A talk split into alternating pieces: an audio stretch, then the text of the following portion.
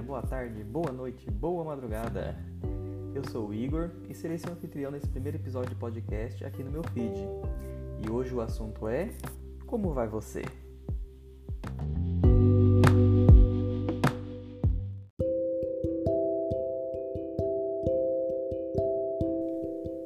O meio mais fácil e comum de começar uma conversa no Brasil é aquele clássico cumprimento Oi, seguido de duas perguntas que são clássicas. Ou é aquela como vai você? Ou a tudo bem.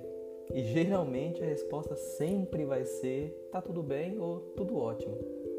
E depois disso a gente parte para uma conversa principal que eu queria falar. Mas você já refletiu hoje sobre como realmente vai você? Como está sendo sua vida? Você está feliz, triste, confiante, desesperado, animado, amigável, raivoso ou com algum outro sentimento? Para um pouco agora e reflita sobre como está sendo seus dias e seus sentimentos. Pausa esse episódio, nem que for por um minutinho, para você pensar um pouco sobre essa primeira pergunta: Como vai você?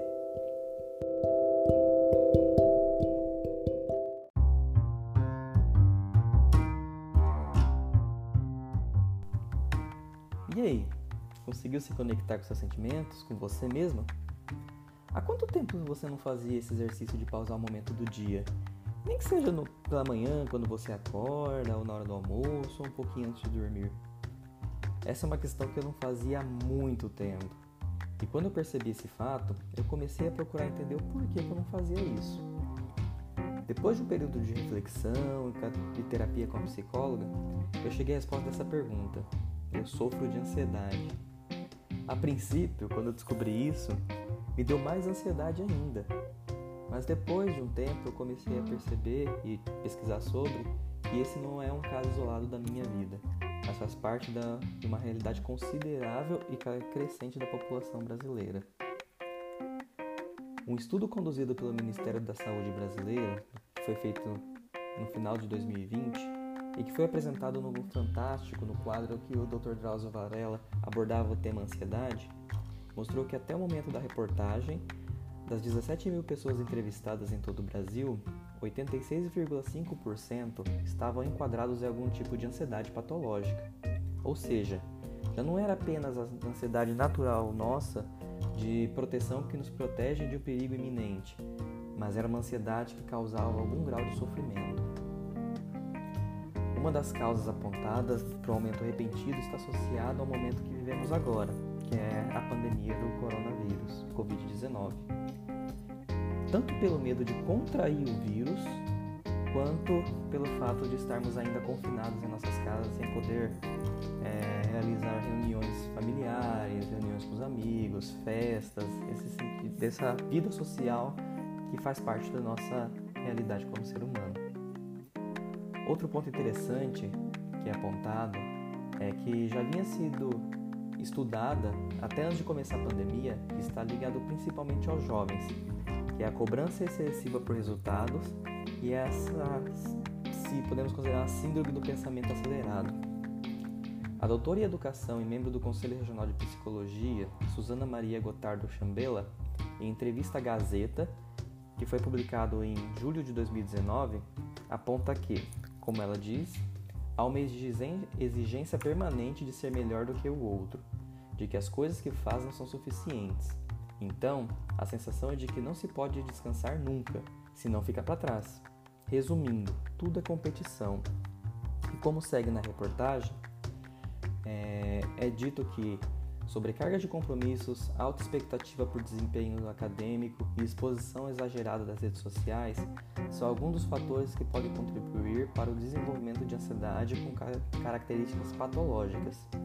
Isso porque todas as pessoas têm, como componente biológico, um grau de ansiedade, um grau de ansiedade, mas que torna-se problema quando é um limitador ou quando impede a realização de atividades do dia a dia por preocupação desmedida, medo ou sensação de incapacidade.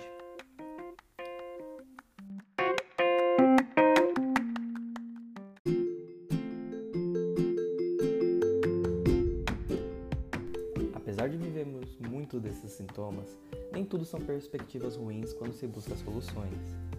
Em meio a esse cenário caótico em que a saúde mental está precisando de uma ajuda e um tempo de alívio, os alunos da Apple Developer Academy de Porto Alegre, a Eduarda Klippel, o Rodin Hill, o Luca Mollon, o Pedro Pacheco e o Santiago Gonzaga desenvolveram um aplicativo muito interessante que vem auxiliar, e isso me inclui, a enfrentar melhor os sintomas da ansiedade e promover benefícios à saúde mental. Seu nome? Moody. O Moody é idealizado utilizando o conceito apontado por inúmeros estudos de que escrever sobre o nosso dia a dia, ideias, emoções e objetivos tem um efeito transformador e muito positivo para a nossa saúde física e mental. Através dessa máxima, como informam na descrição da loja de aplicativos, o Mood é o seu diário online, no qual você pode refletir sobre o seu dia de modo rápido e dinâmico.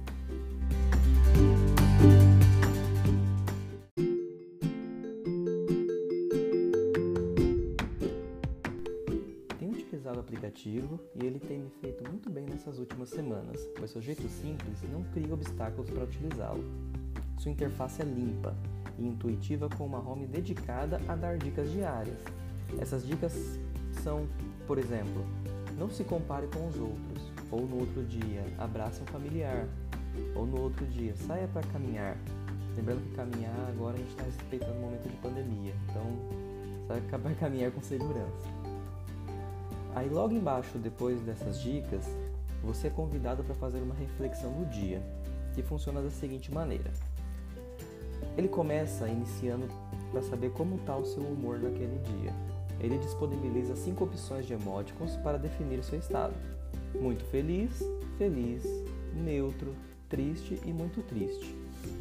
Depois que você selecionou a sua carinha, ele pergunta os sentimentos que você passou pelo dia, que vão desde ansiedade, raiva, insegurança até confiança, orgulho, relaxamento ou amor. Depois que você fez esses passos, o próximo passo é de fato escrever. Ou nesse caso, você pode gravar um áudio das seguintes perguntas, que vão sendo colocadas em caixinhas. As perguntas que você precisa responder são: O que eu fiz de certo? O que eu poderia ter feito melhor? E a última é o que eu posso fazer, o que eu posso melhorar amanhã. E pronto, você já criou o histórico da sua saúde mental do dia de hoje.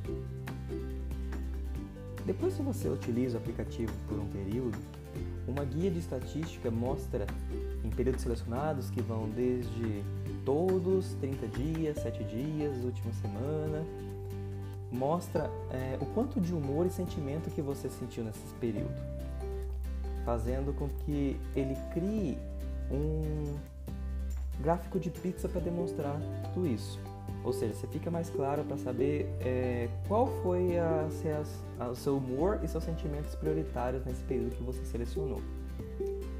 Além disso, é, em um formato de calendário, você pode consultar as notas que você colocou no, no passado. Ou seja, na semana passada, na segunda-feira, qual que foi as respostas para as minhas perguntas? Ele também disponibiliza a opção de emitir uma notificação de lembrete em um horário escolhido para te lembrar de registrar o seu dia. Ou seja, fazendo isso, você mantém o seu diário sempre atualizado.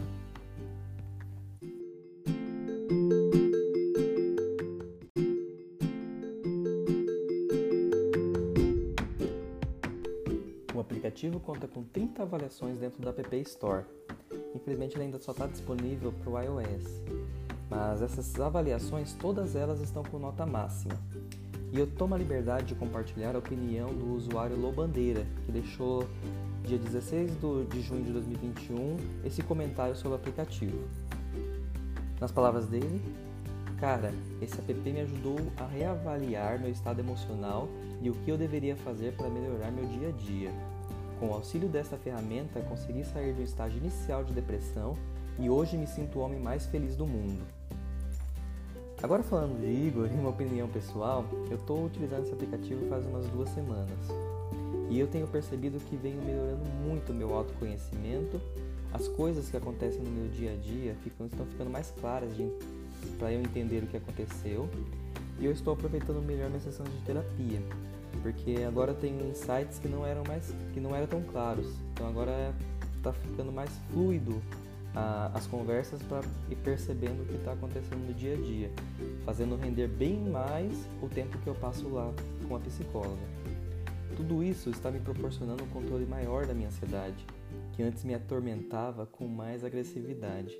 Agora já posso dizer que estou vivendo melhor por conhecer melhor como é que foi meu dia e entender o que aconteceu é, nas situações do dia a dia.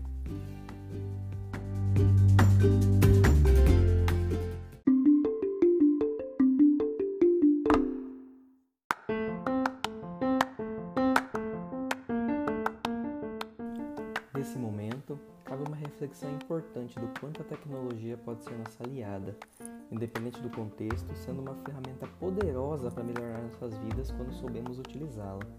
E não digo apenas dos modelos mais complexos, mas também de soluções de princípios simples, como o aplicativo Mood, que é um aplicativo que reúne a nossa escrita.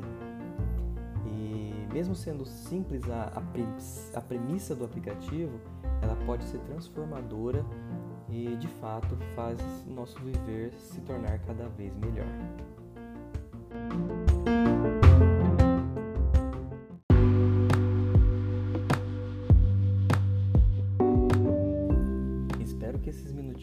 Passamos juntos possam ter sido muito proveitoso para vocês e desejo de tudo de melhor sempre a todos os ouvintes.